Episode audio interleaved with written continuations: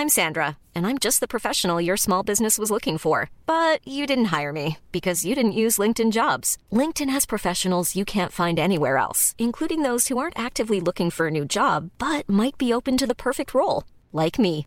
In a given month, over 70% of LinkedIn users don't visit other leading job sites. So if you're not looking on LinkedIn, you'll miss out on great candidates like Sandra. Start hiring professionals like a professional. Post your free job on linkedin.com/people today. Mom deserves the best, and there's no better place to shop for Mother's Day than Whole Foods Market. They're your destination for unbeatable savings, from premium gifts to show-stopping flowers and irresistible desserts. Start by saving 33% with Prime on all body care and candles. Then get a 15-stem bunch of tulips for just $9.99 each with Prime. Round out Mom's menu with festive rosé, irresistible berry chantilly cake, and more special treats. Come celebrate Mother's Day at Whole Foods Market.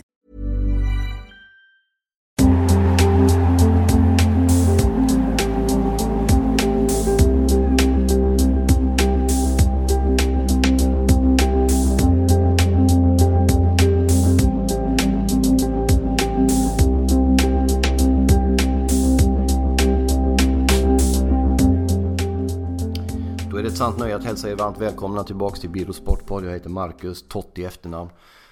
Eh, Birro är jag ju döpt till. Eh, men eh, vi kör igång ett nytt avsnitt och detta bandas sent måndag kväll den 18 juni. Det har varit en turbulent, fantastisk, häftig VM-dag, ännu en.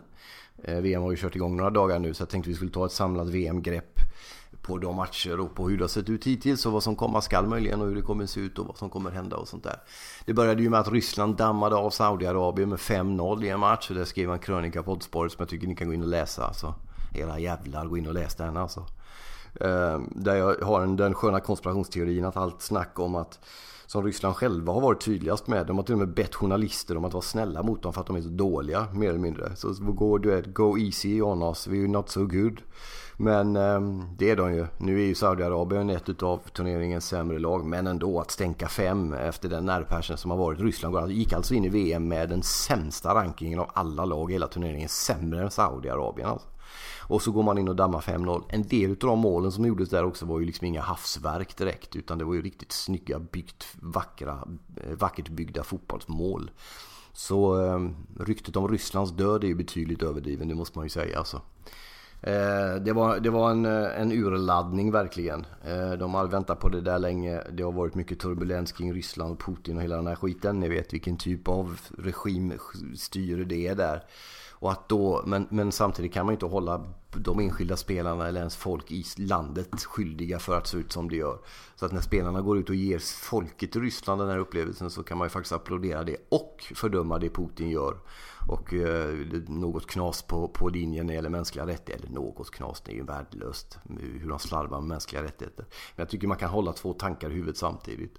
Det kan vara vackert att se Ryssland ge 5-0 till, till sin fotbollsälskande publik. Samtidigt som man fördömer eh, Rysslands brist på anständighet i vissa mänskliga rättighetsfrågor. Så tycker jag, så tänker jag. Eh, det var det hela med den grejen. Sen så vad som har varit den stora snackisen har naturligtvis varit Cristiano Ronaldos fantastiska match mot Spanien. Eller också Portugal då. Det var ju ett lag till runt honom fast de syntes knappt. Det var typ bara Spanien mot Ronaldo. Herregud vad bra han är. Och han är ju så otroligt bra när det gäller som mest. Shit vad det är imponerande att vara så fruktansvärt bra när det är liksom alla. Och du vet, två, eller två, det var väl sju kanske, fem timmar innan han ska gå in på plan. Så kommer liksom hela världens notispush, du vet, går igång på varenda mediebyrå hela världen om att han har åkt fast. Eller inte åkt fast, förlåt, men dömd då till någon form av eh, villkorlig dom och var, jag tror det var 190 miljoner kronor i böter eller sånt där. Och sen går han in bara och dominerar mot eh, ett av världens bästa fotbollsländer. Ja, det är, alla har sagt det mesta om den här gubben alltså. Shit vad bra han är alltså. Fan det är ju, jag vet inte, det är Sonny Åberg-klass. Kommer ni ihåg Sonny Åberg nummer 16 i Örgryte? Kommer ni ihåg Sonny Åberg? Cristiano Ronaldo är fan uppe och nosar på Sonny Åberg-klass nu alltså. Nej, de gör det ju riktigt, riktigt bra. En grej kort bara också om Spanien som är intressant tycker jag. Det är ju att de har ju alltid varit bra med sitt tiki-taka. Alla vet hur de spelar men ingen kommer åt dem ändå. Det är ungefär som Grekland i EM 04. Hela världen såg hur de spelade och alla gnällde på hur tråkigt det var men ingen kunde vinna mot dem. Så vann de hela EM. Ehm, men det är intressant med, det, med Costa längst fram som de har nu i Spanien. Därför att det gör att de kan variera sitt tiki-taka och snabba passningsspel. Och även slå långt på honom som target player han kan möta. Och dessutom då stänkte väl två va? Eller han gjorde mål i alla fall. Så Spanien kommer ju gå långt i det här VMet igen. De vilade förra EM för två år sedan. De åkte ut tidigt. Men i år tror jag att de kommer vara att räkna med alltså. Så det var också fantastiskt kul att se. Apropå det där med att gnälla på motståndarna för att de är dåliga så har vi väl någon sorts världsrekord i Leo Messi. Som kom in i dålig kroppshållning, dålig attityd, dålig energi. Såg ut att inte vilja vara där. Det är ju faktiskt så att han slutade i landslaget 2016. Blev övertalad att fortsätta av både presidenter och fotbollsförbund och en väldig massa andra men det känns som att han inte riktigt trivs där. Han såg ut att längta därifrån från början. Eh, och för mig är det obegripligt hur en så bra spelare kan vara så fruktansvärt dålig som han var. Han får en chans från 11 meter att dunka in den trots allt till Argentina som tog ledningen. Island kvitterade och så missar han straffen. Eller målvakten räddar men det är en dåligt slagen straff. Och han går ut sen och gnäller på att Island inte spelar fotboll. Men då kan man säga så här Messi att om det nu är så och alla vet hur bra du är och ditt landslag är så är det ju din förbannade skyldighet att gå upp och öppna upp det där tråkiga vulkan-Island då. Men det lyckades ni inte med. Alltså är ni minst lika dåliga som Island. Så att klaga på Island är att klaga på sig själv. Varför var det inte bättre att du då kunde öppna det där Island som du tycker är så dåliga?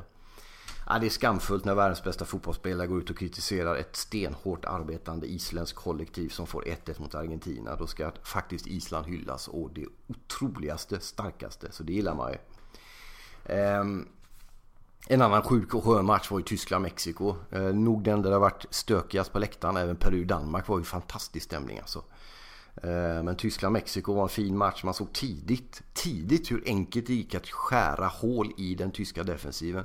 Snabba omställningar, men jag menar så otroligt bra är ju inte Mexiko. De såg ut som, jag vet inte, Barcelona i sitt omställningsspel stundtals.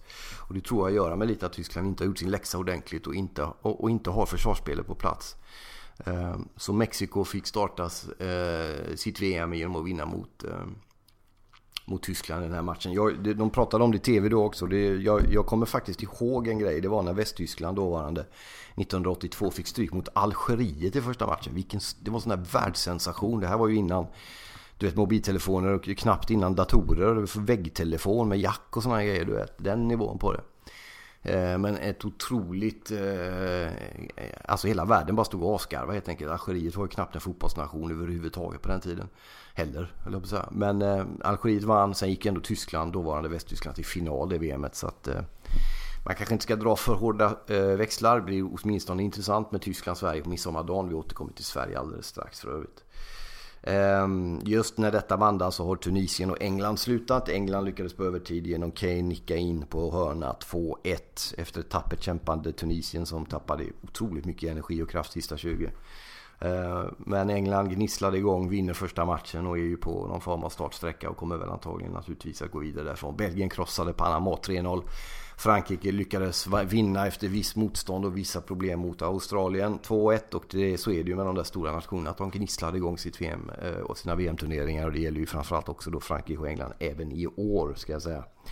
Eh, sen kan vi ta denna dag då som började för mitt fall att jag satte mig på ett tåg till Norrköping för att träffa den fantastiska Paolo Roberto. Vi jobbade där på Pane Fresco i Norrköping. Stod där i våra sköna Sverigejackor och pumpade upp stämningen lite grann inför ett glad, glatt gäng eh, Norrköpingsfolk som var inne för att kolla Sverige, Sydkorea. Och Då tycker jag vi ska börja med att säga att Sverige vann 1-0 straff, Granqvist mål. Vi kan väl säga sammanfatta läget som så att jag tycker vi skiter i att det såg stabbigt ut. Eh, alla vet att de har svårt att göra mål Sverige. Eh, Marcus Berg bränner ett öppet mål närmast, inte riktigt. Men ett stort, starkt, hundraprocentigt friläge bränner han och efter det är det ju som om demonerna klättrar raka vägen in i huvudet på honom och han får det väldigt, väldigt svårt resten av den matchen. Eh, de missar alldeles för mycket, för dåligt konstruktivt. Det ser för mycket likt ut som det gjorde mot Peru, Rumänien borta, Danmark också. Eh, uddlöst, men det spelar ju ingen roll om man håller tätt och man har Granqvist som kommer in och frisparkar in den här bollen. Jag skrev en krönika om det på Oddsporren direkt efter matchen också att eh, jag är uppväxt med du vet gubbar som Mar Baresi, eh, Paolo Maldini, Riccardo Ferri, Alessandro Nesta och de här. Alltså eleganta människor som vet hur de för sig både på och utanför plan. Och så kommer den här reumatiken som han ser ut som, du vet Granqvist när han kommer älgande där som en bakfull reumatiker och hinner ikapp en snabb sydkorean och ingen i hela den fria världen har en aning om hur det där går till. Och när han faller i en duell eller när han kastar sig och ska göra en glidtackning så är det som att se ett lok välta. Det är den, mest, den stelaste, mest eh, oformliga försvarsspelare jag sett i mitt liv. Men Shit vilken bra försvarsspelare det är. Och vilken ikon han har vuxit ut att blivit i den och vuxit upp och har blivit i den här VM-turneringen i det här laget. I, den här, I det här nya Sverige så är det en helt ny typ av hjälte som kommer fram och jag lägger ingen värdering i det för att Zlatan är en av mina stora idoler inom fotbollslivet på väldigt många sätt. Så att jag, jag, jag gör inte den rankingen, jag konstaterar bara som vi säger att det är en ny tid och ny tid kräver nya hjältar och Granqvist är en ny hjälte. Eller en, en ny gammal hjälte var det jag skulle säga. En ny gammal hjälte egentligen. Uh, en väldigt typisk svensk uh, fotbollshjälte i det att han är en stabbig, uh, ja det jag sa, fotbollsspelare. Men med ett hjärta som, som kompenserar för i stort sett allting annat. Det, det är något helt magiskt vad stort det var. Skitkul för Sverige att ta den där första segern naturligtvis. Helt nödvändigt framförallt efter Mexikos 1-0 mot mot Tyskland. Så det blir kul. Oj, det blir kul nu då på söndag när Sverige, eller förlåt lördag. Det är en helgdag och därför jag sa söndag. Men det är ju midsommardagen när Sverige får möta detta Tyskland då. Ett Tyskland som kommer vara sjukt pressade och som vi vet har luckor i försvarslinjen. Nu gäller det bara, för det är ju det som är grejen och det tänkte jag på i paus också att okej, okay, man kan missa mot Sydkorea. Sydkorea var ett utav VMs, jag har sett alla matcher hittills. Utom en. Och det var Belgien-Panama. Den har jag inte sett. Men annars har jag sett alla matcher. Och man kan säga så här att Sydkorea är ett av de tre, två, tre sämsta lagen. Panama var där också. Tunisien var inte heller särskilt bra. Men Sydkorea var sämre än båda de lagen. Åtminstone, nu såg jag inte Panama i och för sig, men jag såg ett klipp så att jag ljuger lite för Men Panama såg och hörde jag såg inte bra ut. Men med det sagt då så eh, såg ju faktiskt Sydkorea eh, otroligt dåliga ut. Ett utav EMs sämsta lag som sagt. Men jag tycker vi skiter i det. Sverige vinner. Det var, det var väl liksom nervöst. Mycket känslor naturligtvis i början. Men man lyckas göra det man är satt där för att göra. Vinna första matchen. Så det gjorde man. Så det ska man ha stor, stor heder av. Ehm, fantastiskt på alla sätt. Jag tänkte också hinna med några ord om den mediala bevakningen kring fotbolls-VM. Det är ju intressant. TV4, Simor kör ju sina allsvenska experter också där. Backe, eh, Lund och eh, Axén. Jag älskar ju Axén. Alla gillar Axén liksom. Men han är ju skön. Han säger inte så jävla mycket sjukt kloka saker men han säger dem på ett skönt sätt. Eh, Anna Brolin sköter ju sig alltid bra. Jesper Husfeldt är en god vän, en av mina favoriter. Långt innan vi blev vänner. Jag tycker han är fullständigt briljant. Hanna Marklund är ju fantastiskt väldigt bra. Eh, och så går vi över till SVT och då behöver vi inte säga så mycket mer. Eh, jag gillar ju Nannskog, jag tycker han verkar skitskön. Jag, jag gillar André Pops, även om jag tycker att han verkar vara... Han, har ju, han är ju ett blankt papper, André Pops, och det är bra i journalistkretsar ibland att inte vara... Du vet, man inte behöver projicera en massa grejer vad man tror och tycker och tänker att de ska tro och tycka och tänka. Men han har en fruktansvärt låg energi. Det är någonting makalöst med att han längtar tillbaka till vinterstudion och någon jävla brasa där han kan sitta i sin kofta och prata om Dali eller något du vet. För det är låg energi.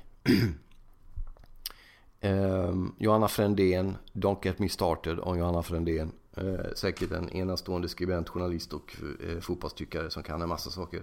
För mig är det dock helt obegripligt hur man kan vara en människa som arbetar med språk som verktyg hela dagarna och vara så erbarmligt tafflig i sitt uttryck. Språk är viktigt. Ta vara på språk. Så kan vi sammanfatta den grejen. Så går vi vidare därifrån. Och så rundar vi av lite grann där och så tänker jag att det är några gäster på väg in under sommaren som jag hoppas att vi kan bjuda på lite längre fram. Eh, fortsätt också att följa oss på eh, eh, Henkes utmaning som är på betfair.com. Så kan man klicka på odds och Henkes utmaning. Där vi tävlar med nio andra av Sveriges största fotbollspoddar om att bli bäst i betting. Det är fem rundor. Vi går in i den andra nu. Ni hörde om den i början av programmet.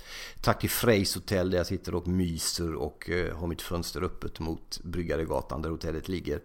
Tack till Oddsparen. Tack till Anton Avernäs som sköter tekniken.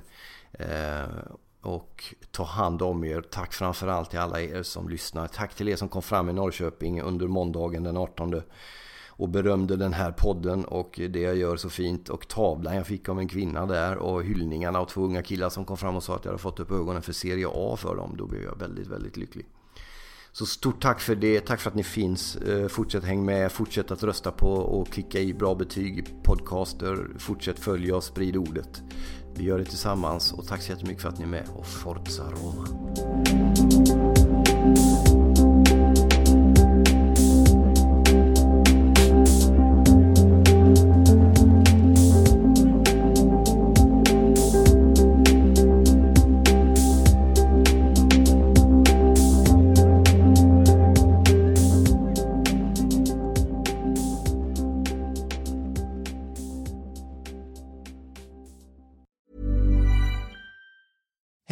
It's Danny Pellegrino from Everything Iconic. Ready to upgrade your style game without blowing your budget? Check out Quince. They've got all the good stuff shirts and polos, activewear, and fine leather goods, all at 50 to 80% less than other high end brands. And the best part? They're all about safe, ethical, and responsible manufacturing. Get that luxury vibe without the luxury price tag. Hit up quince.com slash upgrade for free shipping and 365 day returns on your next order. That's quince.com slash upgrade. Mom deserves the best, and there's no better place to shop for Mother's Day than Whole Foods Market. They're your destination for unbeatable savings, from premium gifts to show-stopping flowers and irresistible desserts. Start by saving 33% with Prime on all body care and candles. Then get a 15-stem bunch of tulips for just $9.99 each with Prime. Round out Mom's menu with festive rosé, irresistible berry chantilly cake, and more special treats. Come celebrate Mother's Day at Whole Foods Market.